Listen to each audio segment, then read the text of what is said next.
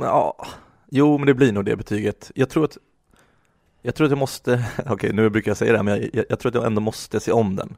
Men jo, exakt.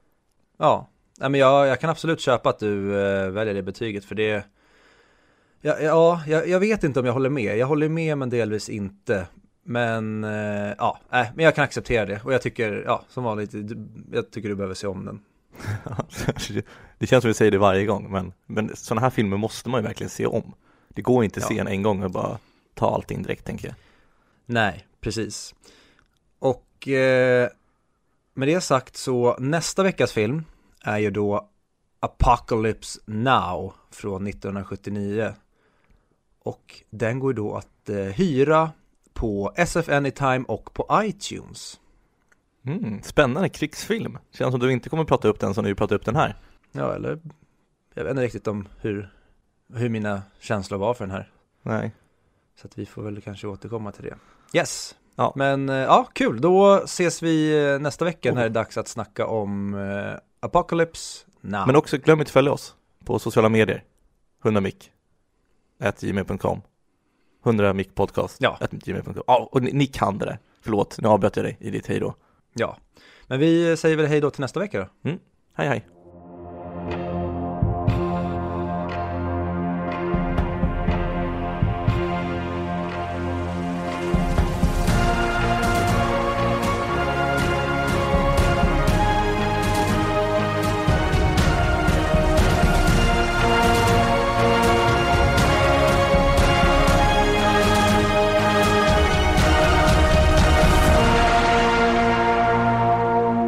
Hej och välkomna till 100 Mic Podcast, podcasten där vi pratar upp IMDb's topp 100-lista, men inte Charlie Chaplin. Vi görs i samarbete med Moviesin, och idag så har vi kommit till placering 55 och vi ska prata om Christopher Nolans Memento. Jag heter som vanligt Viktor, och som vanligt har jag med mig vem? Yours truly, Fredrik. Hej. Välkommen. Tack så mycket. Ja, men vad roligt, vad kul att du är med. Jag har verkligen funderat på en fråga här, så att jag börjar med att ställa frågan till dig, Fredrik. Hur mår du?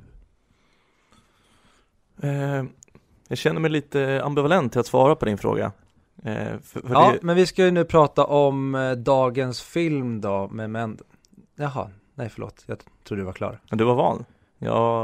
Jag har ställt in mig på autopilot, att när jag frågar dig hur du mår, då är det ett 2,5 sekunder långt.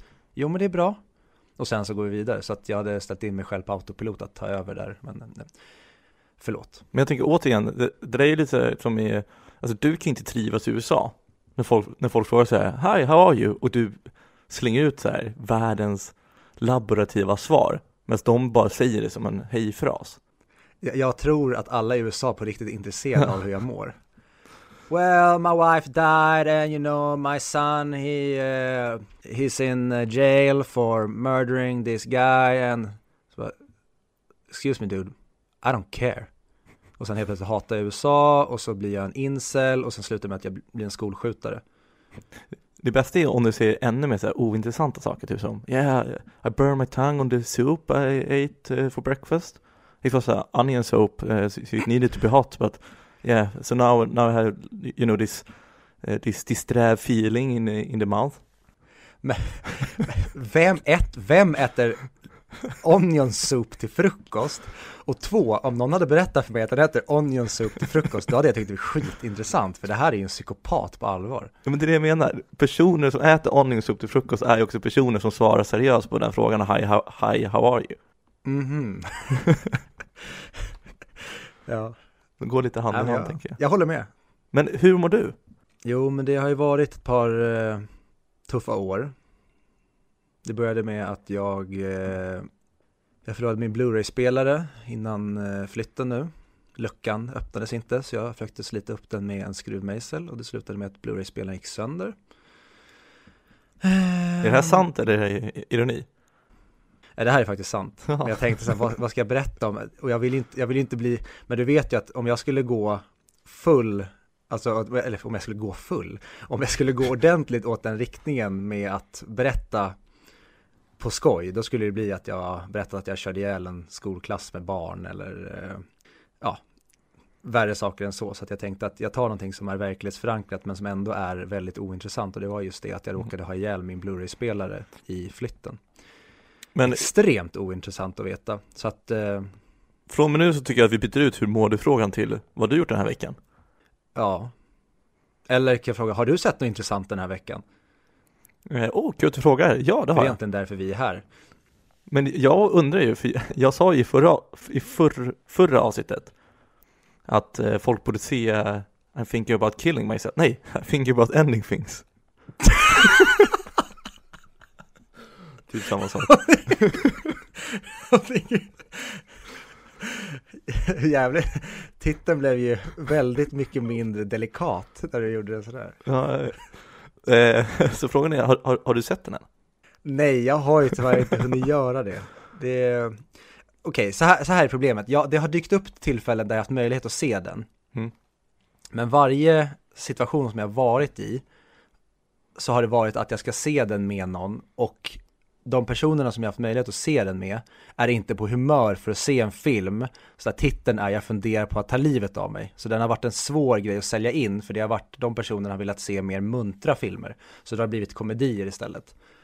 Men om man hade sett filmen så hade man förstått att den är dubbelmening, den titeln. Ja, och det är det som jag tror att man, precis som med Eternal Sunshine, att det är en deppig film på ytan, så finns det ändå mycket glädje och vackert i den. Och det är precis jag tror jag kommer få av den. Men nej. Jag har blivit nerröstad varje gång. Och jag har sett till exempel jag såg om Forgetting Sarah Marshall istället. Briljant komedi. Men jag vet att du har ju sett I'm thinking about killing myself. Så att du får gärna berätta vad du... Utan att spoila för mycket. För jag vill ju gärna se den här. Jag är ju väldigt sugen på att se den. Du får gärna berätta lite... I alla fall dina känslor och kanske vad du tycker är bra med den. Men kanske inte så mycket informativt. Det är intressant att du nämnde just att berätta känslor. För det var det jag ville prata om när jag såg den filmen.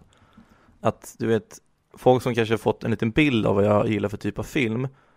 Har börjat förstå att jag stör mig på när filmer inte är logiska. Eller när det inte finns någon röd tråd eller whatsoever. Och den här typen av film som I'm thinking about ending things är. Den går inte att kolla på med logiska ögon. Du måste ta av dig de glasögonen, om vi säger så. Och se det som det konstverk det är. Det är ungefär som att kolla på den här filmen är som att titta på abstrakt konst. En tavla på ett museum. Det handlar inte om vad den föreställer. Det handlar om vad du känner när du ser den. Och det är just därför den filmen är så otroligt intressant, tycker jag. För första gången du ser den så fattar du ingenting. Det enda du kan ta med därifrån är de känslorna du fick av filmen. Sen så tycker jag att med sådana filmer, och jag för mig också pratar om det, att det är väldigt intressant att läsa på och läsa artiklar om den som förklarar lite mer eller som har sett den på andra sätt. Så med det sagt... Skulle inte du prata om I'm thinking about killing myself? Nej, det är en annan film. Den tar vi nästa vecka. Varför pratar du om Tenet för? Ja, men mycket möjligt att det påminner om Tenet, det jag säger. Men I'm thinking about ending things. Se den och bara... Känn efter hur du mår inombords när du ser den. Det är verkligen mitt tips. Ja, det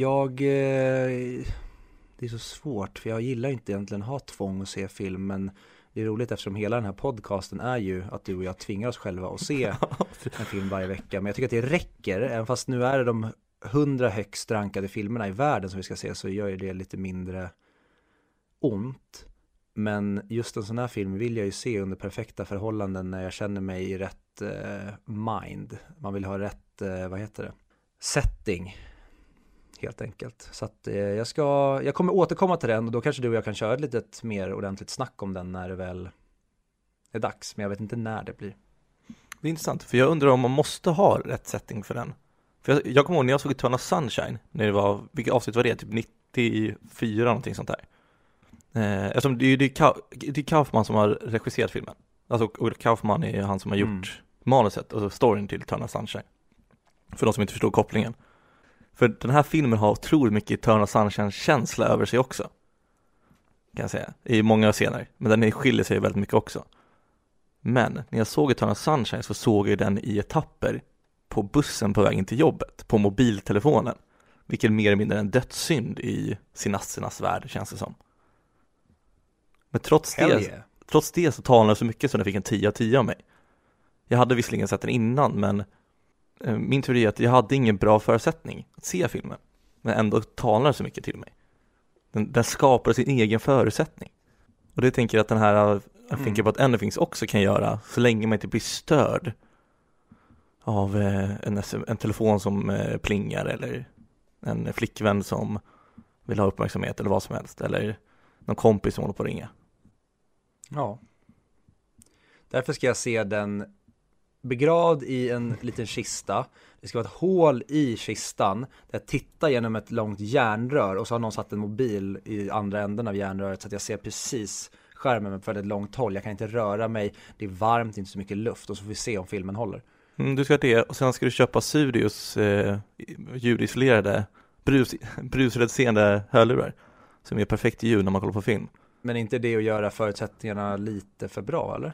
Ja, jag tycker det. Men skriver du bara in 100 mic som rabattkod på deras hemsida och lägger in 2 produkter, så kommer du få totalt 25% rabatt.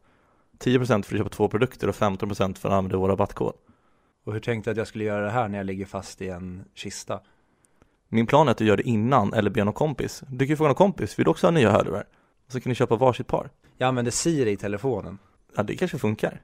Jättejobbigt när hon inte förstår hur man ska lägga in rabattkoden. När du ligger fastbunden och bara ber henne lägga in den flera gånger. Beställ! Siri! Förlåt, jag hörde inte vad du sa. Siri! Och så tar Siri ett slut och så dör jag. Men beställningen gick igenom utan rabatt. Och det var för att jag glömde lägga in 100 mic för att jag fick syrebrist i hjärnan. Och då tänker jag mindre klart än vanligt. Har du sett filmen Buried? Ja. Vad tycker du om den? När jag såg den så, jag vet att jag inte kunde förstå vad den gjorde där och då. Då var jag för mig att den här kom när man var i tonåren typ. Men att jag inte riktigt kunde uppskatta så här one location-filmer på det sättet då, utan det var mer, det händer ingenting.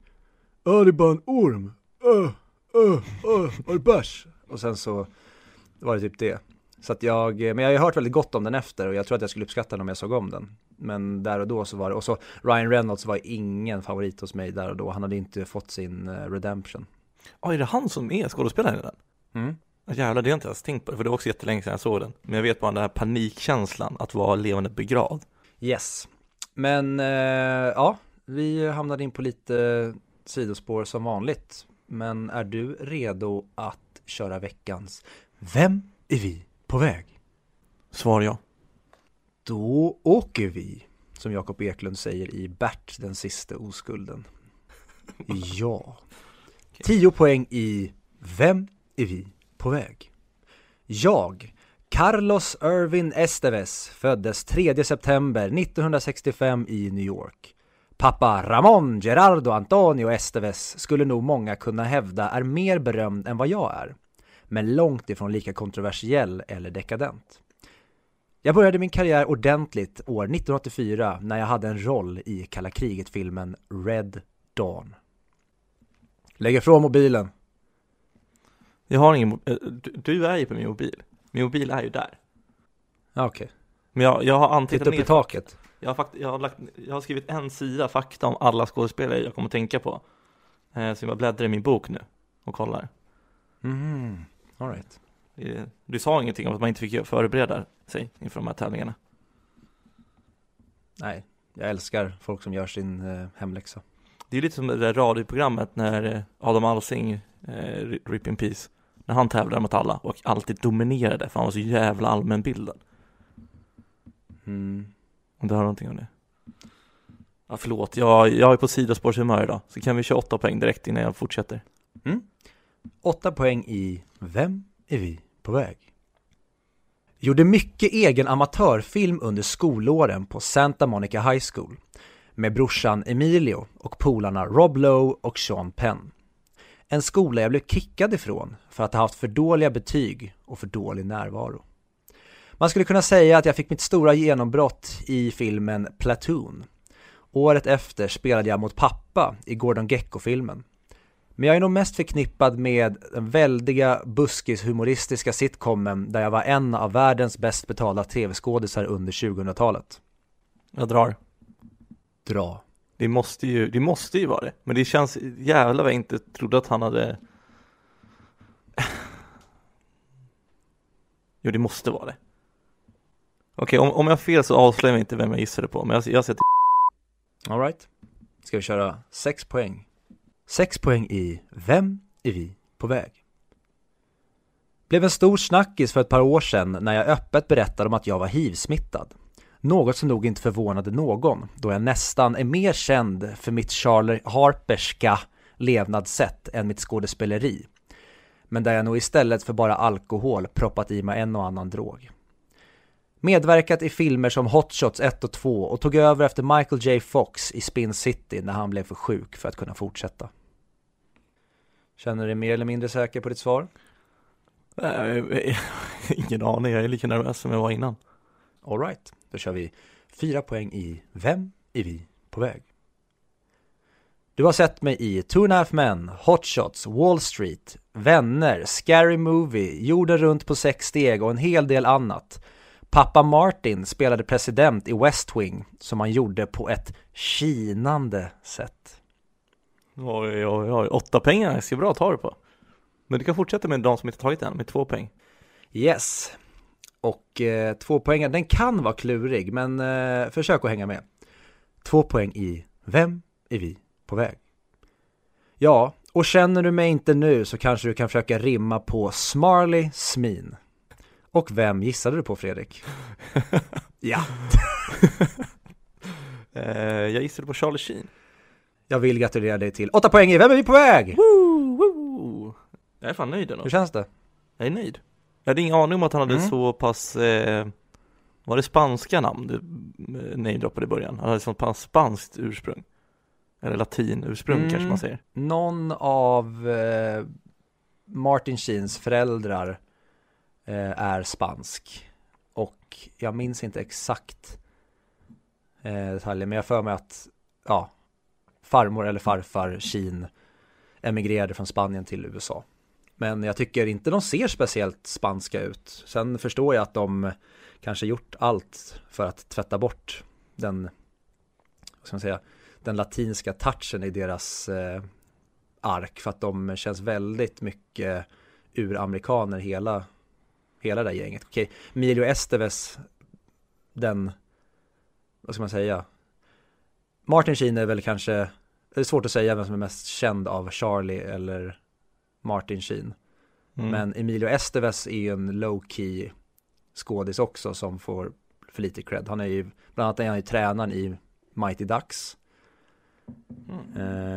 Och visst fan, jo, han är med i Breakfast Club också, så att han har ju varit med i en massa klassiker helt enkelt. Ja, verkligen. Men, intressant att Martin Sheens riktiga namn är Ramon Gerardo Antonio Estevez. Och Charlie heter Carlos Irvin Estevez. Otroligt otippat ändå. Men det jag tog det på, jag vet att Charlie Sheen har varit med i mycket krigsfilmer. Bland Platoon som du sa. Jag visste inte, jag var osäker på om han var med i den första Red Dawn. Men också att han var den mest betalda tv-stjärnan. Det hade jag koll på. Ja, han var ju snuskigt välbetald under sina 2,5 år. Men den var ju väldigt populär. Och det blev samma sak sen, vad heter han? Chuck Lorre som gör 2,5 Men. Han gjorde ju senare Big Bang Theory. En av de värsta serierna som har skapats enligt mig. Men samma sak gjorde han ju med den serien. Den blev ju också omåttligt populär. Och de fick extrema löner till slut för att den blev så populär. Den är ju otroligt överskattad. Ja, jag tycker att den är inte orolig. Den är direkt tråkig. Jag sitter och blir frustrerad över den extremt låga nivån humor i Big Bang Theory. Men det är en smaksak. Konst är subjektivt. Så att, vem är jag? Säger det. Jag bara avskyr den. Men det var också lite den och andra sådana där sitcom-serier. De kom i fel tid när... live-publik och så här skratt inte var bra. Alltså det förstörde bara. Men Vänner har väl också det här för mig. Vänner är väl det sista exemplet på där det faktiskt funkar. Sen känner jag att det blir Ja, men det nästan tar mig ur det snarare än drar mig in i skrattet. Och jag tycker att några som behandlar det väldigt väl, det är ju How I Met Your Mother. Jag vet inte om de gör det hela första säsongen eller om det är bara de första avsnitten. Men där håller de här skratten alltså det är en väldigt låg ljudnivå på dem. Vilket gör att man får välja nästan själv när man tycker att det är kul och inte. Och sån typ av skrattpålagd sitcom tycker jag mycket mer om än när det ska vara någon som talar om för mig när det är dags att skratta. Tänk dig typ Community om de hade lagt på skratt. Det hade ju varit en helt annan serie. Ja, men det känns som att man tar... Alltså det är ett fusksätt att få en serie bli rolig. Istället för att faktiskt göra roliga scener, roliga skämt, roliga situationer eller roliga karaktärer så tar man och lägger på skratt. Det är, ja. Det är ju ungefär som att dränka sin köttfärssås i ketchup. Ja, men gör en bättre köttfärssås istället. Ja, men där skulle jag också kunna säga att ketchup kan ju rädda upp även de värsta köttfärssåserna. Ja, jag håller med. Men... Ja, gå igenom ledtrådarna nu då. Ja. Han föddes ju 1965 i New York då, och så namnen tog vi ju. Och man kan ju då argumentera för vem som egentligen är mest känd av Martin och Charlie Sheen. Jag skulle nog säga att Charlie är mer känd, men kanske inte känd för sitt skådespeleri så som Martin Sheen är känd. Anywho, han gick ju på Santa Monica High School tillsammans med sin brorsa Emilio Estevez, och han hade ju två tajta polare, Rob Lowe och Sean Penn, som sen gick vidare och fick helt okej karriärer de också. Och där gjorde de lite amatörfilmer tillsammans. Och ja, det banade vägen för 4 minst sagt helt okej karriärer. Och man skulle kunna säga att Charlie Sheen fick sitt stora break i filmen Platoon. Och sen året efter så fick han ju spela, man kan väl säga ändå huvudrollen i Wolf of Wall Street-filmen, tänkte jag säga. Wall Street-filmen, Wall Street. Gordon Gekko-filmen. Har du sett Wall Street? Nej, jag har bara hört väldigt mycket om den. Stabil, måste jag ändå säga. Inget mästerverk enligt mig, men jag förstår att den var så håsad när den väl kom. Men det är väl Wolf of Wall Streets föregångare typ? Det är ju mer ett drama, och den ställer väl kanske mer frågan det här, alltså hela taglinen för den filmen är väl typ så här, alltså typ greed is good är väl Gordon Gekkos typ talesätt, att han ser inte girighet och den här kapitalismen som, han ser egentligen bara möjligheter istället för problem. Och den problematiserar väl lite mer det, vad jag vill minnas, än Wolf of Wall Street. Wolf of Wall Street är väl mer en uppvisning i vad som händer när du blir, och det säger ju Jordan Belfort i början av filmen, att han är besatt av drogen pengar. Och det är väl kanske lite det som Gordon Gekko är också, men det är 2 olika porträtteringar av den här girigheten. Okej. Okay. Yes, och vidare till nästa då. Men ja, mest förknippad skulle man väl ändå säga, i alla fall med vår generation, är väl Charlie Sheen för sin roll som Charlie Harper i Two and a Half Men. Yes, men ja, fortsätter i det här då. Det blev ju en stor snackis när han kom ut med att han hade testats positivt för HIV. Och han blev ju någon slags försökskanin för någon ny typ av HIV-medicin, kommer jag ihåg. Alla var ju väldigt besatta av det här. Jag kommer ihåg att det finns en väldigt pinsam intervju där det är någon svensk tjej som intervjuar honom om det här. Hon ställer så cringe frågor så att han till slut blir förbannad och bara egentligen lackar på henne. Jag minns inte om han lämnar intervjun, men han blir svintrött på henne att hon hela tiden bara ställer en massa frågor om typ om att han känner sig som ett offer och tycker att det är jobbigt och egentligen bara försöker vrida det till att det ska vara synd om honom. Ja, och han har ju, alltså karaktären Charlie Harper i Two and a Half Men är ju baserad väldigt mycket på Charlie Sheens liv. Men hans liv är väl mer en Charlie Harper-version, fast om man vrider upp det gånger 10 typ. För han är ju känd för att vara kanske den hårdaste festaren i hela Hollywood.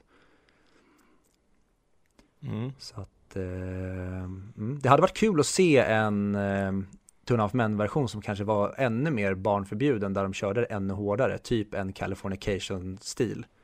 Det hade varit väldigt roligt. Tänk om man hade fått med Charlie Sheen i en roll i Californication i en säsong där han typ spelar sig själv. Det hade faktiskt varit väldigt coolt. Men jag hade även velat se en biopic på honom. 3,5 timmar där det bara dras massa kokain och han skjuter upp alla möjliga grejer. Det är bara egentligen en lång musikvideo där Charlie Sheen knarkar. Men tänkte på Wall Street, men som handlar om Charlie Sheen och hans liv. Det hade ju för sig varit svinroligt i och med att man måste väl ändå kunna säga att drogerna och festandet sabbade hans karriär. Ja, exakt. Men det, alltså, det finns ju någonting, alltså, det har blivit romantiserat på något sätt. Det där festande med droger när man kollar på det på film. Man vill ju se på det på film så länge man har den här kunskapen om att så där funkar inte verkligheten. Du kommer inte må bra om du tar x antal droger varje helg för att kunna orka festa. Men jag vill ändå se någon göra det. För det känns ju så himla kul på något sätt. Mm. Jag hade gärna hoppat in i någons kropp och testat på det experimentet om jag sen kunde få kliva tillbaka in i mig själv och vara oskadad. Exakt, det är väl det. Man vill inte riskera någonting som man vet kommer. Någonting kommer hända om man lever sådär för hårt för länge. Mm. Men som Charlie Sheen hade sagt, no risk, no reward. Go big or go home. Eller go big while you are at home. Ja, skitsamma. Vi går vidare. Han har ju varit med i Hot Shots 1 och 2. Har du sett dem? Jag vill tro att jag har sett dem. Men jag kommer inte ihåg.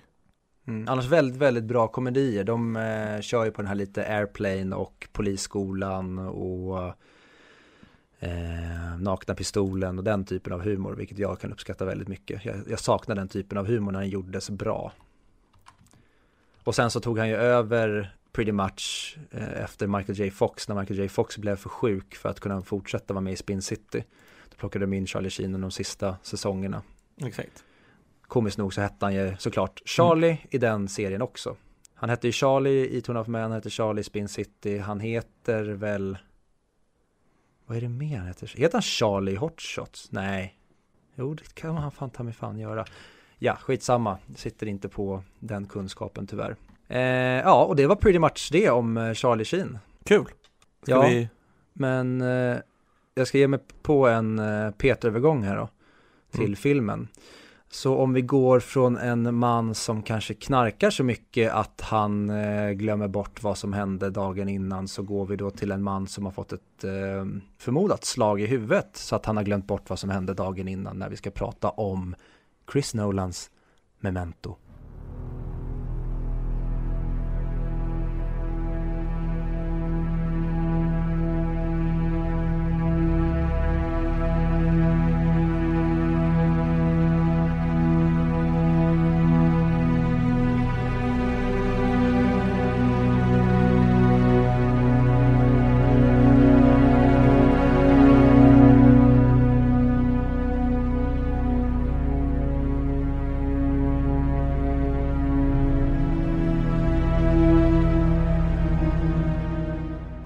Efter min briljanta 5 av 5 P3-övergång från Vem är vi på väg till filmen, så har vi äntligen landat här i Christopher Nolans genombrott Memento från år 2000.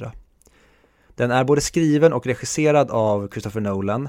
Den är skriven på en idé eller en förlaga av hans brorsa Jonathan Nolan. Men den har inte fått cred som det, för att tydligen släpptes Jonathan Nolans typ short story efter filmen. Men anyway, den är ju, kan jag nämna de grejerna vi kommer på. Wally Pfister var ju den fotografen som han inledde ju sitt samarbete här med Christopher Nolan och jobbade med honom, jag tror på samtliga filmer fram tills Interstellar där han bytte till den svenska hjälten Hoyte van Hoytema. Bra, tycker jag. För Interstellar är väldigt fin filmad. Den är väldigt, väldigt fin filmad. Men jag tycker även att jag älskar Wally Phisters foto också. Jag tycker att man väldigt tydligt kan se när en film är fotad av Wally Pfister, och jag tycker att man väldigt tydligt här kan se likheter i fotot mellan den här och till exempel Dark Knight eller Inception. Ja, men det är olika typer av foton. Interstellar är ju mer storartad och fin, tycker jag. Förstår vad jag menar? Ja, det kanske... Jag vet inte, jag har svårt att sätta fingret på det. Jag vet inte, om någon inte skulle... Om någon, in, om jag inte hade vetat att det är Hoyte van Hoytema som fotade Interstellar, så vet jag inte om jag hade lagt märke till att det inte är Wally Pfister som fotade. För jag tycker ändå Nolan har liknande stil genom alla sina filmer. Och samma sak med Dunkirk, och jag tror också jag skulle säga Tenet, att jag märker ingen tydlig stil i Hoyte van Hoytema på samma sätt som jag tycker att man gör med Wally Pfister, även fast jag tycker att Hoyte van Hoytema fotar snyggare. Fotar han Dunkirk också? Ja, Hoyte har gjort Interstellar, Dunkirk och Tenet åt Nolan. Mm. Mm. Det svattnas i munnen när jag hör alla namnen på de här filmerna. Men här hade ju inte Hans Zimmer hoppat på Nolan-tåget än. Det märks. Mm. Vi har ju ett gäng av dem framför oss. Ja, det här är ju den andra Nolan-filmen. Och folk vet väl det här laget, eller yep, personer som lyssnar vet väl det här laget att både du och jag är stora Nolans-fan, även om jag kanske är lite större Nolan-fan vad du är. Eller i vilket fall att jag tycker att han är bättre gentemot andra regissörer än vad du tycker. Mm. Ja, jag håller ju honom som kanske... Det är jättesvårt. Jag pratade med en kompis om det här, just att jag är inte mest taggad på nya Nolan-filmer längre. Det var jag förut när Nolan skulle komma med en ny film. Den som jag nog är mest taggad på nu för tiden när han släpper nytt, det är ju Denis Villeneuve, men även Ari Aster som gjorde Midsommar är också, där egentligen de får göra vad de vill för mig och jag kommer gå och se det. Så är det ju för sig för Nolan också, men det kittlar inte lika mycket pungen längre som det gjorde back in the day när Nolan skulle släppa nytt. Och jag vet inte vad det beror på. För jag älskar Tenet nu efter jag har sett om Tenet, och jag kommer gå och se den igen i IMAX innan den försvinner från biograferna, just därför att jag har... Det är en film som, och det älskar jag med Nolan, att hans filmer, han gör sina filmer för att de ska ses igen. Du ska inte greppa filmen för första titeln. Och han vet om det själv, för idag i det här klimatet, då ser du inte en film en gång. Du ser den kanske en gång på bio, sen kanske du ser den en gång i soffan, sen kanske du ser den en gång på flyget. Alltså, han vet om det här, och därför kommer han ge dig nya nuggets varje gång du ser om filmen. Precis som Memento till exempel. Jag gillar övergången. Precis som Memento. Ja. Nej, men jag håller med. Men jag tror det också är lite som i Nolan, att när han gjort så pass många filmer så är man inte lite rädd att han ska göra en besviken varje gång han kommer med en ny film. Oh ja. Alltså, det finns ju ingen regissör som jag har så höga förväntningar på när det kommer något nytt. Ja, men för jag får mig inte ställa var en sån film där jag läste mycket om i början. Jag älskar ju den från början. Men jag läste att det var mycket, nu har Nolan fått vatten över huvudet och nu tror han att han kan göra vad han vill och det är ingen som vågar säga när han gör någonting dåligt.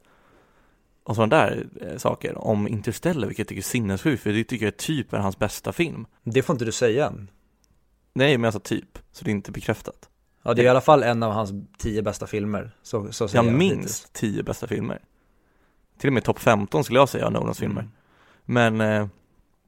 Men denna filmen som jag tyckte, den är inte med på listan, så det kanske det får vi prata om. Alltså Dunkirk var ju inte min favoritfilm av honom. Den var väldigt bra gjord och fin film. Men han hade inte det här storslagna, det här lite ostiga ändå som han har i sina filmer. Det hade inte han med där, tycker jag. Den var ju för cineastisk. Ja, det är väl kanske hans kallaste film rent känslomässigt. Många klagar ibland på att Nolan att han inte får till känslodelarna, utan det är mycket fokus på plott och mindfuck och storslagna grejer och mycket mer tankeexperiment. Men jag håller ju verkligen inte med där. Jag tycker att de flesta av Nolans filmer är väldigt, väldigt känslomässiga. Men just med Dunkirk så håller han ju det utanför. Och det tycker jag också är till filmens styrka. För det var en film som jag såg, den var så här, var det här vi skulle få?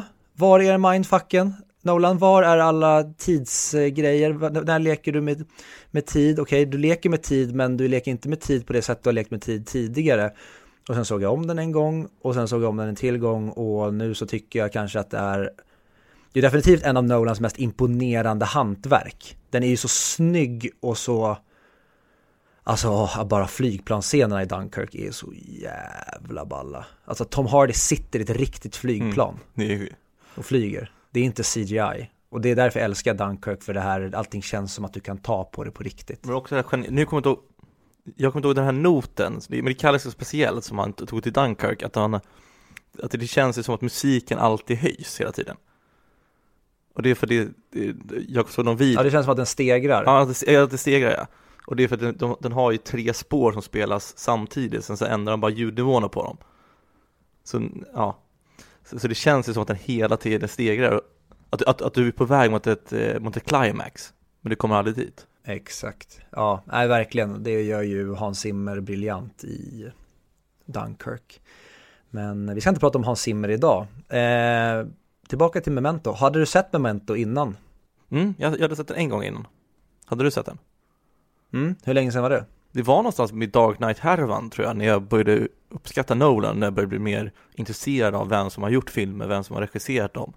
Även om jag inte alls var i närheten lika intresserad som jag är nu. Och då jag för mig att det var du som pratade gott om Memento då.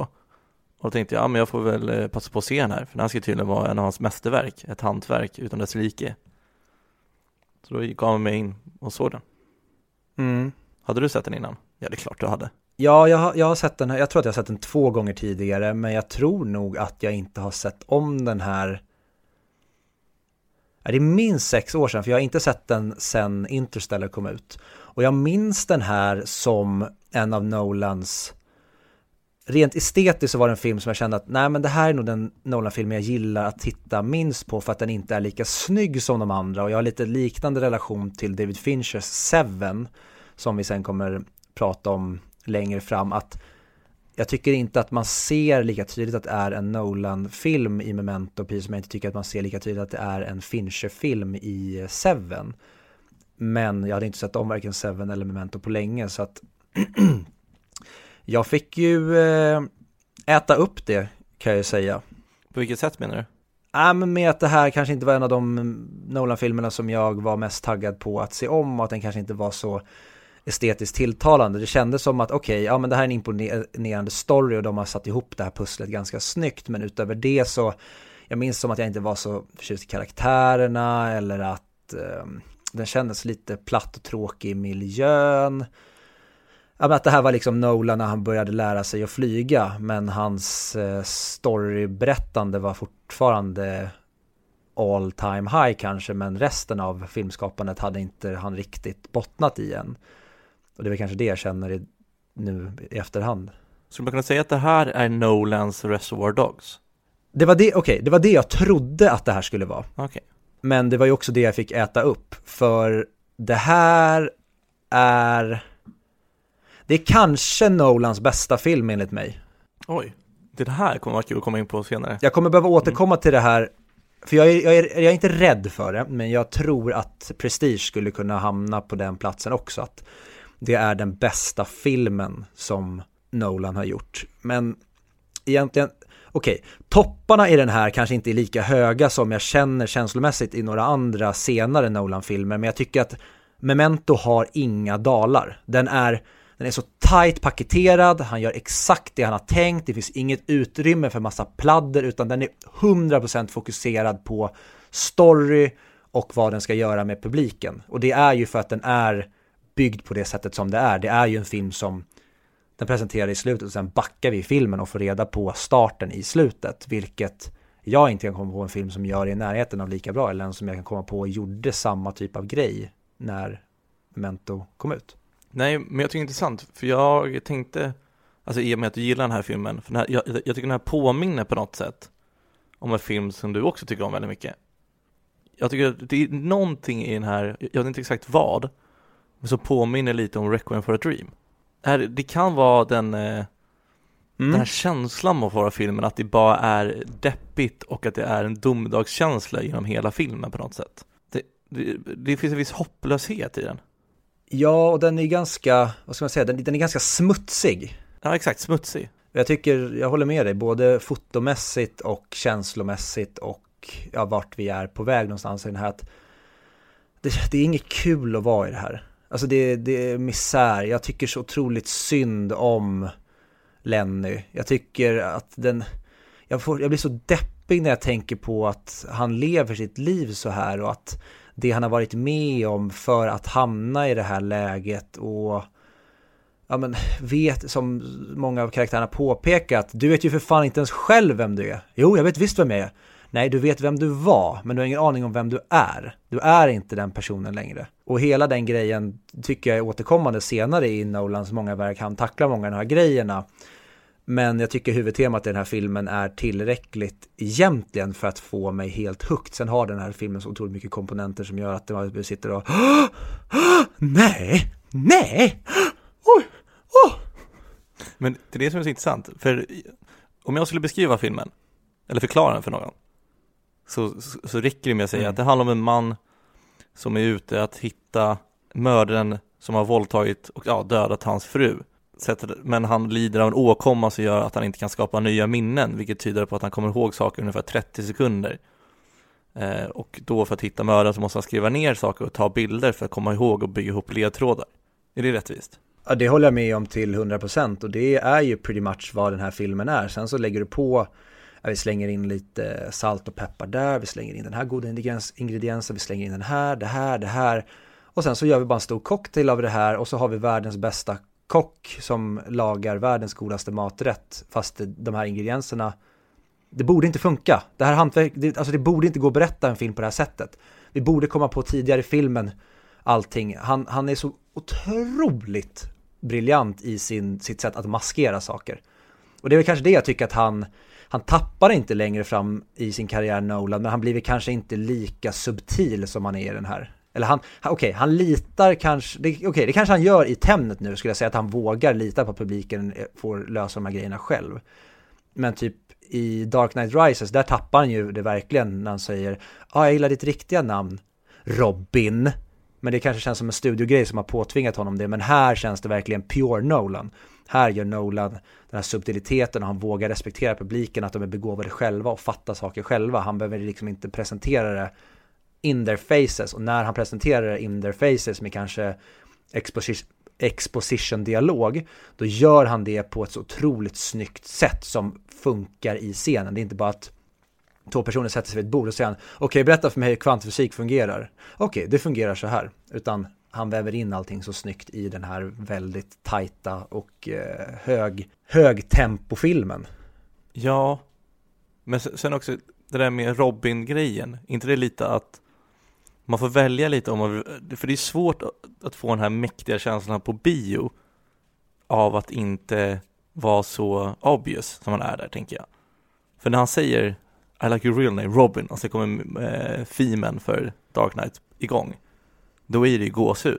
Och antagligen så var det väl så att han ville inte behöva göra på det sättet, men han kom inte på något bättre sätt för att få samma mäktighetskänsla. Medan i sån här film så letar han ju inte efter den här mäktighetskänslan. Där vill han ha allting invävt och mysterium, och man sitter och tänker what the fuck, vad är det som händer nu? Ja, men jag tycker det är motsatsen till vad Nolan gör bra, tycker jag, den här Robin-grejen. Det är verkligen att för er som inte fattar någonting och inte har sett Batman enda gång, ni vet ju att det finns något som heter Batman och Robin. Men Robin är ju inte ens namnet på Robin-karaktären, utan Robin är ju namnet på, alltså det är ju alter ego, alltså superhjältens namn. Jag hade en grej om man hade sagt jag gillar ditt riktiga namn bättre, och så säger han namnet på en karaktär i Batman som har spelat Robin. Alltså säg att han heter Kalle Adamsson, och så säger han jag gillar ditt riktiga namn mycket bättre, Adamsson. Och så förstår man, om man vet vem Robin och det är, att det här är ju Robin. Då finns det potentiell för att det ska kunna bli en Robin-spin-off någon gång. Här är det verkligen att, what? Ja, jag kan faktiskt hålla med till viss mån där. Men vi har pratat väldigt lite om Memento hittills. Vi har hamnat in på väldigt mycket Nolans sidospår. Ja, men jag tänker om vi får tillbaka det här. Memento är den enda filmen som Nolan kör en Tarantino i. Och med det som jag menar är att han gillade inte Teddy's line, alltså Joe Pantoliano, när han säger you don't have a clue, you freak. Så Nolan har ju gått in och dubbat you freak genom att imitera Joe Pantolianos röst. Så det är faktiskt han som säger you freak i den här filmen. Mm. Och här gillar jag Nolan nere på en sån pass typad nivå att han är nere och gnäller på hur tonläget är i en viss replik, att han själv går in och gör om det.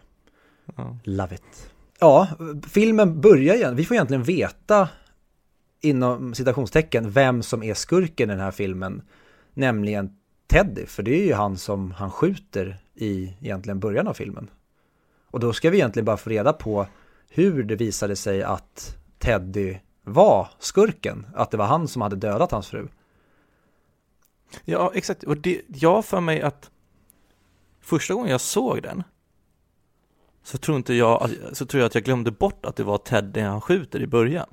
Ja, för det tycker jag blir en grej som glöms bort mer och mer. Till slut sitter man sitter ju bara och försöker hänga med. Okej, vad såg vi innan? Okej, det är det som händer efter. Ja. Okej, nu lägger vi på en till grej innan. Det betyder att det här kommer hända efter. Att man hela tiden får bygga pusslet omvänt. Och det är lite det vad egentligen hela den här filmen gör. Att Nolan sätter oss i Leonards situation. Att vi är också tomma. Vi vet inte heller vad som har hänt tidigare, men han skriver ner alla de här små anteckningarna, det som gör, precis som vi får bits av slutet hela tiden och bygger oss längre och längre fram, så får vi också små polaroidbilder hela tiden från tidigare som vi kan sedan pussla ihop och lägga, och sen ska vi tillbaka från starten. Och det är en del av den här briljansen. Exakt, och den gör så genialt att han alltid har att man sitter hela tiden och funderar ut varför skriva ner det här. Så man vill ju alltid ha anledningar till allting snarare än man vill ha utkomsten. Mm. Typ som, varför skrev han Don't Trust His Lies? Och... Ja, och då sitter man hela filmen och tror, eftersom det står det, då vill man veta, när skrev han det här? Och okej, då förutsätter man hela tiden att Teddy ljuger. För att Teddy är, i alla fall det jag tror genom hela filmen, att det här är en person som, han har ju våldtagit och mördat hans fru, och han vet om att Leonard har fått den här skadan, så han har tagit sig nära honom för att hela tiden kunna styra honom ifrån sig själv, för att hela tiden lura in honom på fel spår, för att han inte ska komma efter honom, alltså nästan att keep your enemies close. Mm. Och så väntar man bara hela tiden på att okej, men då sitter man också och tror att, precis som Leonard tror, att okej, allt han säger nu är bara bullshit. Men sen så visar det sig att han är the good guy. Han är filmens hero, och han hjälper bara den här extremt skadade individen som vi har fått följa hela filmen och tror ska vara typ, alltså hjälten som söker hämnd. Han ska vara filmens Batman. Men han är ju, ja, men inte filmens Joker, men han är ju en skurk. Han har ju blivit ett superfreak. Ja, och att bara, de använder ju exempel han med, vet han, Sammy Jenkins heter han, va? Sammy Jenkins. Alltså, för att förklara lite mer och för att få det tydligare på vad som hänt med honom. Och det tycker jag, det hade jag glömt bort helt, att det är egentligen han själv, sin egen story han sätter in i Sammy Jenkins liv. Mm. Och här har vi ju egentligen en av det som gör att Nolan är ju inte the average filmskapare, i och med att han är så kunnig, han är så intresserad av annat än film. Han har ju, alltså det finns ju ingen regissör som har gjort så mycket filmer om konceptet tid och lekt med konceptet tid så mycket som han har gjort. Och han har till och med gjort det på ett sätt som har blivit, alltså där man har tagit vetenskapen från filmen och sen har det byggt studier och gjort forskning på det. I Interstellar, när de tar fram den här projiceringen av ett svart hål genom att mata in data av hur ett svart hål fungerar, och sen har man sedan forskat på det och hela den tidsförskjutning, vad som händer, är du tillräckligt långt ifrån ett svart hål, vad händer med tiden och sådana saker. Men han, även här är ju det samma sak fast med minnen, och han pratar om det i filmen, att minnen förvrids. Du tror kanske att du minns ett minne från långt, långt tillbaka väldigt mycket bättre än vad du faktiskt gör, för att hjärnan ändrar om saker. Hjärnan är biased. Den är, alltså du påverkar din hjärna och dina minnen mer än vad du tror. Du minns ett minne på ett visst sätt sen 10 år senare, och om du skulle återberätta minnet från när det hände precis efter och 10 år senare, då skulle det kunna vara ett helt annat minne, för att hjärnan gör på det sättet. Och det tycker han utför så briljant i den här filmen, just det att hans brist på minne och hans minnen från tidigare, han bändar dem för att det ska passa hans narrativ. Och det blir också, påverkar hela det här utfallet. Att jag vet själv, man kan sitta och diskutera med folk gamla minnen, och så inte att man blir osams, men att man är helt oense om, var det så här det hände eller var det inte så här det hände? Och sen så blir det att, nej men du minns det helt fel. När i själva verket kan det förmodligen vara båda två som minns det helt fel. För man har vridit minnet till sin egen, till hur man vill att det ska vara. Är det bara, det kommer jag tänka på nu, är det bara Joe Pantoliano, alltså Teddy, är det bara han som inte utnyttjar hans åkomma? Fast nej, det stämmer inte heller. För att han får ju honom att döda en... Alltså Jimmy... Vad heter han? Jimmy... Så alla utnyttjar ju hans åkomma, till och med han själv, inom hela filmen. Ja, ja. Och det tycker jag också är... alltså... Det här är ju... Jag säger det redan nu. Det här är en av de bästa filmerna som har gjorts enligt mig. Ja. Det finns inte en bildruta i hela filmen jag skulle vilja ändra. Inte en replik. Inte en enda grej. Allting är... Här är liksom Nolan i sitt... Alltså i sin perfektion och sättet han berättar. Men det är också en del som du säger i den här perfektionen är just det att man ser mänskligheten i alla människor. Att de som när han kommer in i baren, Natalie köper inte att när han berättar om sin åkomma. Så de testar genom att spotta i hans dricka. Och sen ska de se om han minns det sen när hon serverar drickan till honom om de har spottat i den. Mm. Alla egentligen bara är egoister i den här filmen och testar sig fram. Och Natalie gör det från början. Vi ser till och med att han själv gör det till slut när han tar Jimmys plats. Han själv utnyttjar sin åkomma och ska bli någon annan. Och det gör liksom alla runt omkring. Han, receptionisten gör det genom att han hyr ut 2 rum till honom.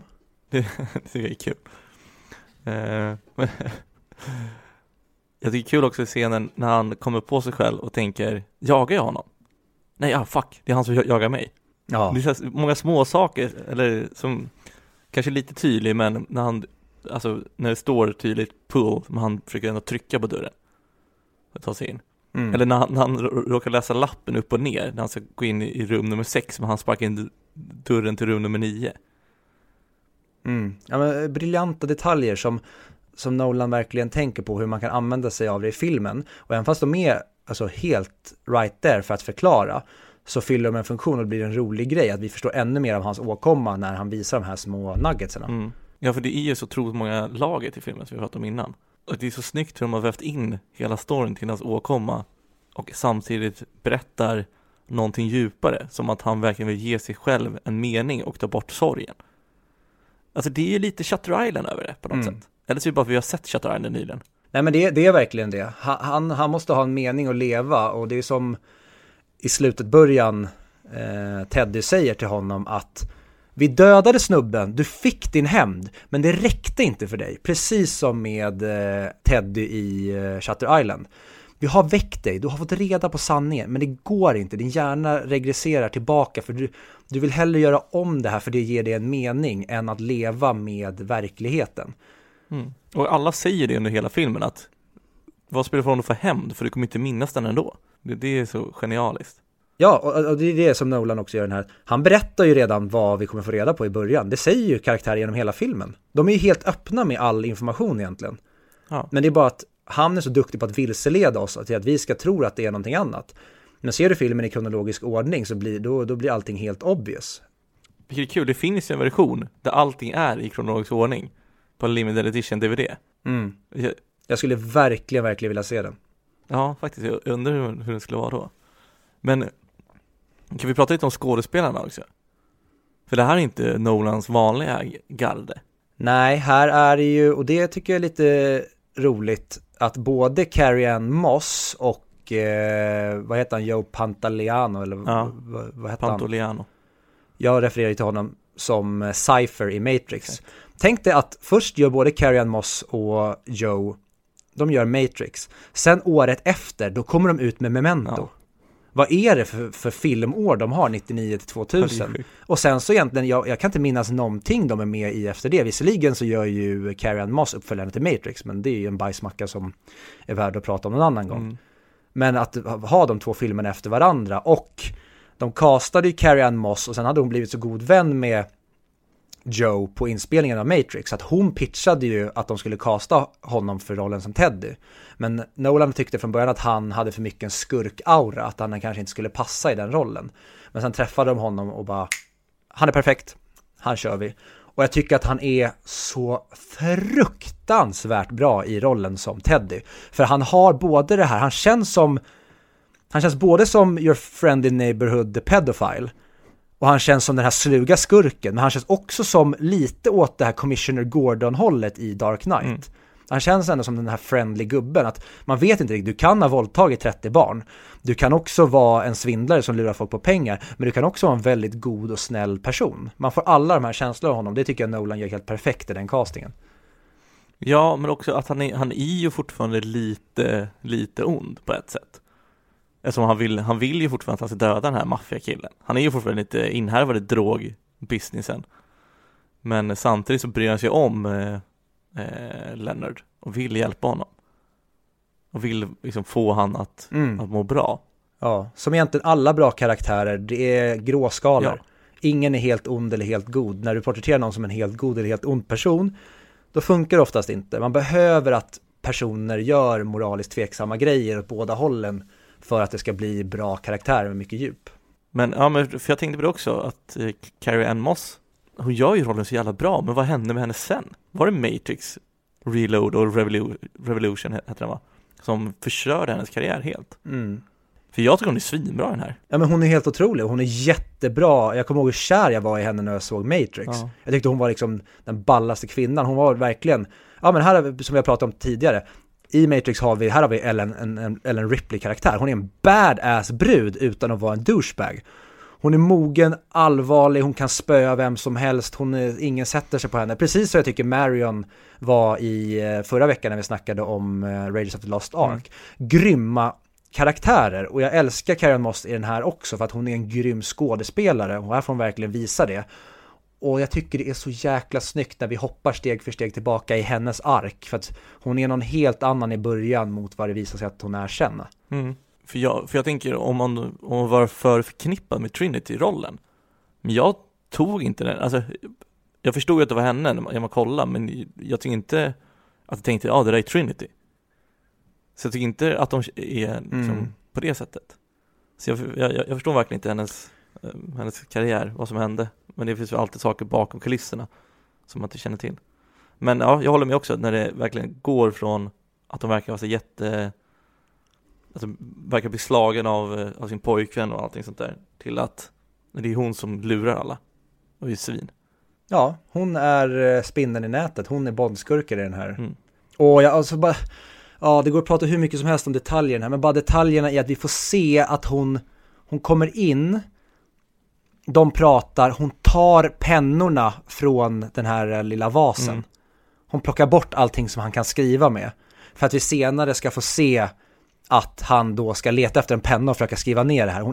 Hon är sån jävla evil genius i hela den enkelheten, för att man registrerar inte att hon har tagit pennorna förrän man tänker tillbaka på scenen när man får avslöjat att hon har tagit pennorna. Ja, men där tyckte jag också det. Jag tror att jag fattade att tog pennorna, men man tog inte kopplingen direkt. Man säger, hon tar pennorna och gömmer. Och sen bara, just det, det är klart hon tog pennorna så inte han kan skriva. Så det är precis som du säger, att man ser det, men man kopplar inte direkt. Nej, och det är det jag tycker hela den här filmen gör så briljant. Det händer massa saker hela tiden, du får alla clues varje gång. Men eftersom du inte har fått reda på vad som ska komma innan, så är de ledtrådarna helt värdelösa. De gör det ingenting. Och sen får du i scenen efter får du veta varför. Alltså det är ju som foreshadowing fast det blir backshadowing. Mm. Backshadowing, ja, jag håller med. Men en brist med filmen som jag tycker, det är att alltså, absolut den har ju en viss omtidsvärde. Det har ju. För att se allting igen, och när man vet det så vill man ju verkligen se alla ledtrådar och liknande, precis som Shutter Island. Men jag tycker att den här filmen saknar en scen som man tänker, den där scenen var så jävla bra. Den här scenen vill jag gå in och kolla på YouTube. Eller den här scenen längtar tills när den kommer. När man röstar på filmen. Det är det sådana här typer av filmer saknar, tycker jag. Ja, där tycker jag ju tvärtom att jag sugs in i den här filmen, och den har det här tempot och den har den här strukturen, vilket gör att nu hänger vi med, nu försöker vi hänga med. Okej, pusslet lades där. Okej, vänta, vad kan det där betyda? Det där kan betyda den grejen. Vänta nu. Har jag missat någonting? Varför är det där? Men varför tänker jag det där? Och sen så blir det att jag hinner aldrig stanna upp och egentligen lägga pusslet. Det är bara så här, häng med nu för helvete. För det här kommer bli en ride. Och sen i slutet så blir det bara att du kliver fram en person från sidan, men jag försöker lägga ut alla pusselbitar, och så kommer en snurr från sidan och bara puff, bara slår mig i magen. Jag bara, vad fan gör du? Han bara, men det var ju det här hela tiden. Vi har ju hintat om hela filmen att du ska få spö. Men varför har du inte sagt någonting? Ja, men jag har ju lagt ut allting åt det fast baklänges.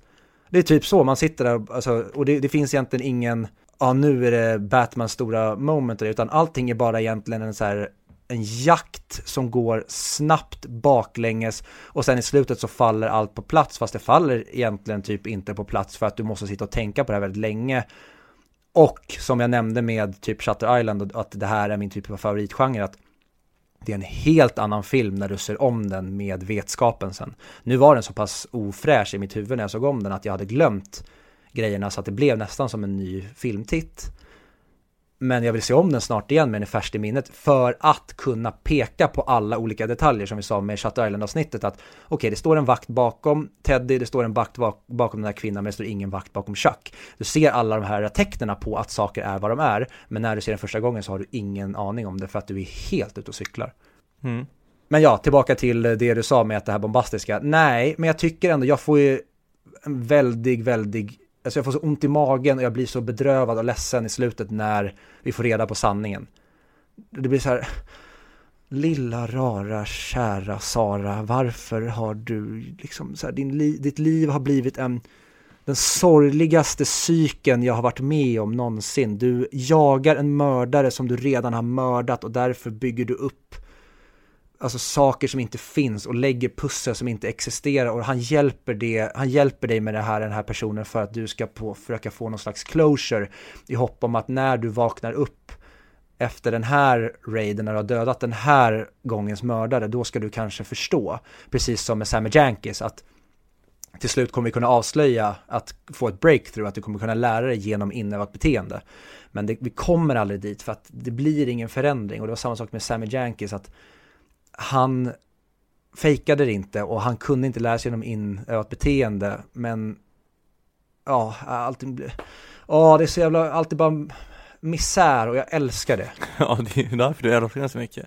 Men för sen också han, Leonard, han är ju inte en karaktär man hejar, alltså man hejar inte fullhjärtat på honom, tycker jag. Han känns väldigt oempatisk. Gör han inte det? Nej, oempatisk skulle jag väl inte säga att jag tycker att han är. Däremot så tycker jag att det är ingen hero som är jättekarismatisk på det sättet, men jag tycker nästan att han är som en gullig liten hundvalp när han hela tiden försöker fånga saker framför sig, men han är hela tiden steget efter och behöver leva med den här frustrationen om att han vet att saker, han inte vet någonting, men samtidigt ska han försöka ta sig vidare i den här storyn. Så det är väl mer att jag tycker att det är han känns mer som en bortsprungen hund helt enkelt, som man bara vill att han ska hitta hem någon gång. Men det känns som att han aldrig, eller att han inte liksom, han gillar ingen, han är inte stann mot honom, han tänker bara på sitt eget uppdrag. Jag tror det är därför som jag inte får den här känslan att man säger, den här verkar vara en skön kille. Utan det känns som att här, antingen bryr han sig inte, eller så tycker jag inte de är osköna. Det enda han visar någon empati emot är ju vad heter hon? Natalie. När han ska hjälpa, när han hjälper henne. Men jag tycker egentligen jag tycker ändå han är ju trevlig mot alla. Det är samma sak som med receptionisten, att han, även fast han vet att vi har mötts så här, vi har säkert haft den här, jag har säkert berättat för det om min åkomma förut, så säger han, det har det, så bara han håller ändå en trevlighet uppe, tycker jag. Samtidigt som han är på ett mission, han är fortfarande aldrig otrevlig mot någon eller beter sig som ett asshole. Jag tycker hela tiden att han är ändå, man kan köpa honom som den här protagonisten, nästan lite detektivpersonen man hejar på. Men jag förstår ju absolut det du säger med att det är ingen person som man är bara så här, wow, what a hero, han är the good guy. Ja, men jag tror att det är kanske lite det som gör att han känns ännu värre. Men också saken att han så här, att han är aldrig säker på någonting, men ändå börjar han slå på människor. Och att han bryr sig inte längre. Så bara han sparkar in dörren och sen säger så stänger när han ligger där avslagen. Det tror jag menar med att det känns som att han saknar empati, att han bara är ute efter sitt eget mål. Men det är han ju också. Ja. Han har ju inget annat att leva för. Alltså, och han kan ju inte göra nya minnen, så han är egentligen anledning till att förankra sig i någonting, och även om han skulle sparka upp dörren där så minns han inte om en stund. Så då är det så här, varför ska jag bry mig för? Jag kommer ändå glömma bort det här snart och då har jag ingen anledning. Jag kommer inte känna någon skuld eller ångest över det här. Det blir nästan som att han har bara korta episoder hela tiden när han får göra det mesta av det, och gör han fel, då får jag skita i det för jag kommer få ett nytt liv snart om en stund där jag kan göra andra saker. Han får liksom aldrig något bagage. Men det är väl där man blir lite distanserad från honom, rent känslomässigt. Där hade ju, sen vet jag inte om det hade gjort filmen bättre eller sämre, men det hade man ju kunnat byta upp det, alltså lagt mer på den emotionella delen av att han förlorar sin fru. För det man får egentligen, det är ju den andra versionen, Sam Yankees version. Där blir man ju mer, eller jag blir mer ledsen och upprörd över den situationen. Att den känslan av att Hans make eller maka döden genom att de inte kommer ihåg hur mycket insulin de har gett. Ja, och det är ju det för mig som blir det känslomässiga sen när jag verkligen får det här ordentliga slaget i magen. Det är ju att du har trott att du har pratat om någon annan och moraliserat över honom och försökt luska ut om han ljög eller inte. Men det var faktiskt du som har gjort det här mot din fru. Men jag hade velat se det. Jag hade velat se den flashbacken. Mm. Ja, jag älskar den subtiliteten när Sammy Jankis sitter där på hemmet och det bara blir de byter över till att det är Guy Pearce som sitter i stolen i bara en halv sekund. Vi får bara se pyttesnabbt att det är han och bara oh my god. Och kan jag tänka vad den här gjorde 2000 när folk såg det här. Ja. Folk måste ju ramlat av stolen. Ja, det var faktiskt snyggt. Ja, men alltså den är ju genialisk film. Jag fick bara hitta på eller leta efter saker som man hade kunnat göra annorlunda. Ja, och det är väl kanske det man får göra i den här, för att jag har ingenting jag vill ändra den här. Jag älskar den här filmen rakt igenom. Och det är väl kanske det som är det svaga i den här. Jag tycker att det här är en av Nolans minst känslosamma filmer som du säger. Men jag tycker inte det är till filmens nackdel. Utan jag tycker att du får känna de känslomässiga bitarna. Men den är inte som Inception där hela filmen är en besatt mans jakt på sin förlorade fru. Och att titta tillbaka till sina barn. Där har du ju känslomässiga grejen involverat på schack. Här tycker jag att de håller det ändå sparsamt i och med att det enda han minns är ett gammalt minne. Och då kan du inte spela på för tydliga minnen utan du får små fragment som du får i det här. Men ta till exempel i Shutter Island. Den är så färskt i huvudet, därför jag kommer tillbaka till den här tiden. Mm. Men när man väl får se, även om man har fått idén presenterad för sig, när man väl får se att han kommer hem och ropar efter sin fru och sen så ser han sin fru sitta på verandan och sen ser han 3 barn ligga i vattnet. En sån scen hade jag väl haft i den här också. När man verkligen får en så här, åh fuck. Men så, filmen har ju inte den tonen. Så det kanske inte hade passat in. Det var därför han inte gjorde det heller. Men tror du inte att du kan få det när du ser om den och ser att det är hans story vi berättar i Sammy Jankis story? Mycket möjligt. För det hade jag faktiskt glömt bort nu när jag såg den. Det tycker jag är fascinerande, för jag brukar sällan glömma bort saker i filmer. Som jag sett tidigare, jag brukar ha koll på allting som händer, alla twister och så vidare. Men det här var det mycket jag inte kommer ihåg exakt hur det var. Så ja, mycket möjligt. Det kan ju vara att någon var ett geni redan innan, att han får sig om den, och det är då man får den emotionella punchen. I början så var det mer att luska ut, och då kanske det känslomässigt bara står i vägen för att se det fina i berättarsättet han har. Men andra gången när man redan vet berättarsättet, det är då man ska få det emotionella. Mm. Och det är det jag tror vi har ett sånt exempel nu i realtid med Nolan, att nu när vi spelar in här och Tenet är fortfarande färsk, att jag tror att Tenet kommer göra det som jag tror att Nolan vill göra med Tenet, nämligen att man är inte med på någonting första gången i Tenet, man missar de verkliga poängerna och menar att men jag brydde mig inte om barnet, eller varför gjorde de så där, och sen ser du om den och då växer den mer, och sen till slut kommer den växa och bli ett stort jävla monster som blir att förhoppningsvis så blir det kanske inte en av Nolans bästa, men att vi kommer förstå vad det är Nolan var ute efter när han gjorde den här. Att du ska inte förstå den första gången, du kanske inte ska förstå den andra gången, du kanske ska förstå den tredje gången när du ser den, för att det är en film med så många lager och så mycket subtilitet i själva den här höghastighetsfilmen. Mycket möjligt, men det jag gillar med Nolan är att alltså det han gör han alltid ordentligt. Och jag kollar på matlagningsprogram. De får säga, men kan man inte laga mat på det här sättet? Och då sa han, jo men det är that's a shortcut, and if you do a shortcut then it's gonna taste like a shortcut. Och jag tror det är väl samma sak med filmer. Om man använder shortcuts och inte har praktiska effekter eller gör allting ordentligt, så kommer man inte få den känslomässiga pricken över i ett. Eller den, ja. Mm. Och där brukar jag ta Sagan om ringen versus Hobbit som de perfekta exemplen. Vad hände i Sagan om ringen när Peter Jackson lade ner sin själ? De gjorde allt praktiskt. De jobbade med perspektivsförskjutning. för att få alla de här storleksskillnaderna. Alltså när du kollar på sådana här, det finns ju några snubbar som har sån här, vad heter det, specialeffekts YouTube-kanal. Mm.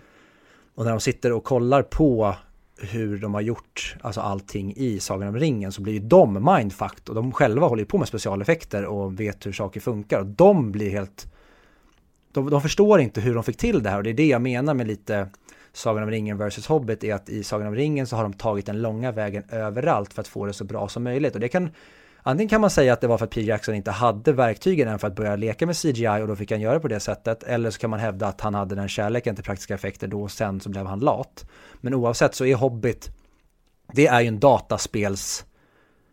Allting är egentligen bara animerat, det är massa skärmar, ingenting är på riktigt, om man tar genvägen. Medan Sagan om ringen är tvärtom. Du tar den största jävla omvägen som går, du gör det mest ambitiösa projektet vi någonsin sett och gör allting för att det ska bli så bra som möjligt, inte för att vi ska få det så bra som det går på så kort tid som möjligt. Och det är det jag älskar med ambitiöst filmskapande. Ja, men för det har varit kul att se hur långt tid det tog att spela in Hobbit versus Sagan om ringen. Vet du det? Ingen aning faktiskt. Ja, det är inte den filmen vi är här för att prata om, den kommer längre ner på, eller längre upp på listan. Aha. Men förra veckan så sa ju Victor att Inero spelades in på typ 100 dagar, eller vad han sa. Var 80 dagar. Den här filmen, Memento, den var inspelad på 25 dagar. Och det är svåra med de här siffrorna som jag... det är också... det är svåra med de här siffrorna som jag tänkte från förra veckan då, är att det är så svårt att sätta dem i referens till någonting. Alltså hur kort tid är 25 dagar egentligen? Mm. Så nu får du svar på det. Det är ju väldigt... kort tid för att få ihop en sån här film. Men samtidigt, det här är, alltså Memento är en lågbudgetfilm, och här var ju fortfarande Nolan nere på sin, det är grisigt och han jobbar med mycket mindre medel än vad han gör idag, men 25 dagar är väldigt imponerande, eftersom han hade en budget på $9 miljoner, och jag tror att Carrie-Anne Moss, hon totalt spenderade 8 inspelningsdagar hade hon på den här filmen. Och jag tänkte på det, nu byter jag spår här från det här filmperspektivets inspelningsgrejen. Men tänk dig att det är också så intressant att det är så många som, det framstår i media som att många skådespelare liksom så här, de har varit med den här filmen nu i över ett år eller flera år, det här ska vara den stora grejen. Men som Carrie-Anne Moss, hon spelade 8 dagar på Memento, och sen kanske hon får sitta i hur många intervjuer som helst och göra promo för den här långt innan, fast hon har haft väldigt, väldigt lite med den här filmen. Hon har spenderat 8 dagar totalt inspelning och sen preparation och sådana grejer. Men man förväntar sig att de har ju varit involverade i det här projektet precis lika mycket som regissörer, men det har de ju verkligen inte, skådespelarna. Man förknippar ofta skådespelare mycket mer med vissa grejer och tror att de har haft större del i saker än vad de faktiskt har haft. Mm. Men sen också så märker man ju typ, skillnad med bra och dåliga filmer är ju när skådespelarna får bli lite mer involverade. Som tydligen så... Många av Lennarts voiceovers var ju improviserad av han som spelade honom, alltså Guy Pearce. Mm. Och att Nolan själv tyckte att Moss gav en helt annan närvaro till karaktären Natalie än vad manuset gav. Så det är väl det som är skillnaden. Mm. För det är också Nolan bra på, för att jag tycker inte, hans styrka är verkligen inte att skriva karaktärer. Han är bättre på att skriva struktur och handling, och sen så anlitar han väldigt, väldigt, väldigt bra skådespelare alltid på alla roller, så att de får bilda karaktären. Och det är kanske det han kom på här med Carrie-Anne Moss, att han hade kanske mycket mer platt Natalie på papper, och sen tog de in en väldigt, väldigt duktig skådespelerska som fick väldigt mycket liv i den här karaktären. Och det är kanske därför han använder sig så mycket av Michael Caine, för att Michael Caine är ju en av de mest likable skådespelarna som finns. Mm. Och han har ju verkligen alltid A-list actors i sina filmer, just därför att de är förmodligen så bra på att ta den här kanske lite mer platta personen i manuset och göra det till en väldigt, väldigt livlig karaktär. Och det tycker jag är bra, att om du inte är bäst på att skriva karaktär, ja men överlåt det till de här konstnärerna då, som inte vill någonting hellre än att bygga sin karaktär, och så fokuserar du på din struktur och det. Och det kanske jag skulle kunna säga är en av Tenets svagheter, att jag inte känner så mycket för de här karaktärerna i filmen. Men det kanske kommer på mig på längre sikt. För där gick jag ifrån och tyckte att Washington Jr. i första gången jag såg Tenet var bedrövlig. Eller inte bedrövlig, men jag tyckte inte han funkade i rollen alls till. Så att andra gången var jag så här, jag tycker fan han är lite cool ändå. Och så kanske det blir att jag älskar honom till slut. Mm, ja, mycket möjligt. Men jag håller med, det är ju genialt så. Men att det han inte gör bra, det låter andra göra. Eller hjälpa till med. Men, ska vi kliva på betyg? Det tycker jag verkligen. Och jag tycker du får börja. Mm, jag kan börja igen, vill jag lägga till. Men ja, absolut. Du ska alltid härma mig. Jag vet det. Eller så ska det vara värre. Så du kommer ge ett betyg högre än vad jag gör. Men jag vet ju vad du kommer ge för betyg. För du har sagt det är den bästa filmen som någonsin har gjorts. Men jag ger den 9 av 10. Jag tycker inte att den når hela vägen för mig. Alltså, det är en otroligt bra film. Men det finns bättre. Get the fuck out of here. Och ja, den förtjänar självklart vara på topp 100-listan. Kanske till och med lite högre vad den är, skulle jag säga. Kanske topp 50. 50 mick. Mm. All right. Ja, men det får jag väl acceptera då. Och jag tycker att det här är en 10 av 10. Jag tycker att det här är en av de bästa filmerna som har gjorts. För att jag tycker att den håller paketet så bra som det gör. Det... Ja, vi kommer komma till Interstellar längre fram. Och då kommer folk som har lyssnat på det här säkert ha glömt det, såklart. Men om jag tar typ Interstellar den är kanske lite för lång, den är lite för mycket för sitt eget bästa. Det kanske jag tycker, som vi pratade om i Dark Knight Rises-avsnittet, har jag för mig att ibland får Nolan lite för mycket idéer, att det blir lite för mycket än vad han hade behövt. Han kanske kunde vara tajtare och rakare. Och det tycker jag att den här filmen behandlar så jäkla bra, att den är så tajt och rak och den tappar egentligen aldrig bort sig. Eller han har inte alla de här fladdriga idéerna som han vill ha med samtidigt, utan den håller sig till huvudämnet och fokuserar på det. Jag tycker att det här är en perfekt film. Jag vågar inte sätta in den på en topp 10-lista för mig, men den hör definitivt hemma på en topp 20, så jag tycker att det är definitivt en 20-mick. Vad kul. Det var, för de som undrar varför inte jag går en 10-10, så kan ni bara, det är egentligen de aspekterna, de saker som jag punkterade ut innan. Bland annat med det emotionella, någonting mäktigt, att han inte kanske är så likeable karaktären till 100%. Men ibland så sitter inte bara filmen kvar hos en tillräckligt mycket för att det ska vara en 10 av 10. Mm.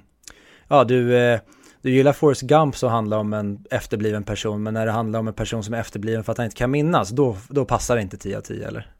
Vi har inte pratat om Forrest Gump än. Nej, jag har ju faktiskt göra en Nolan där och hoppa i tiden. Bra. Men ska vi spela in ett till avslut, fast från hans perspektiv nu? Eftersom vi börjar med ett avslut också. Ja, vi började med att avsluta avsnittet i början, som ni säkert hörde. Så nu ska vi ju kanske försöka göra ett avslut med all den kännedomen som vi har då. Mm. För nästa vecka är det då dags att prata om Apocalypse Now från 1979. Och den finns då att hyra på SF Anytime och på iTunes. Mm. Och som vanligt så får ju ni gå in och följa oss på våra sociala medier. Du vet, 100 Mic eller 100 Mic Podcast. Ni kan även mejla oss gåvor och rabattkoder och sånt där till 100micpodcast@gmail.com.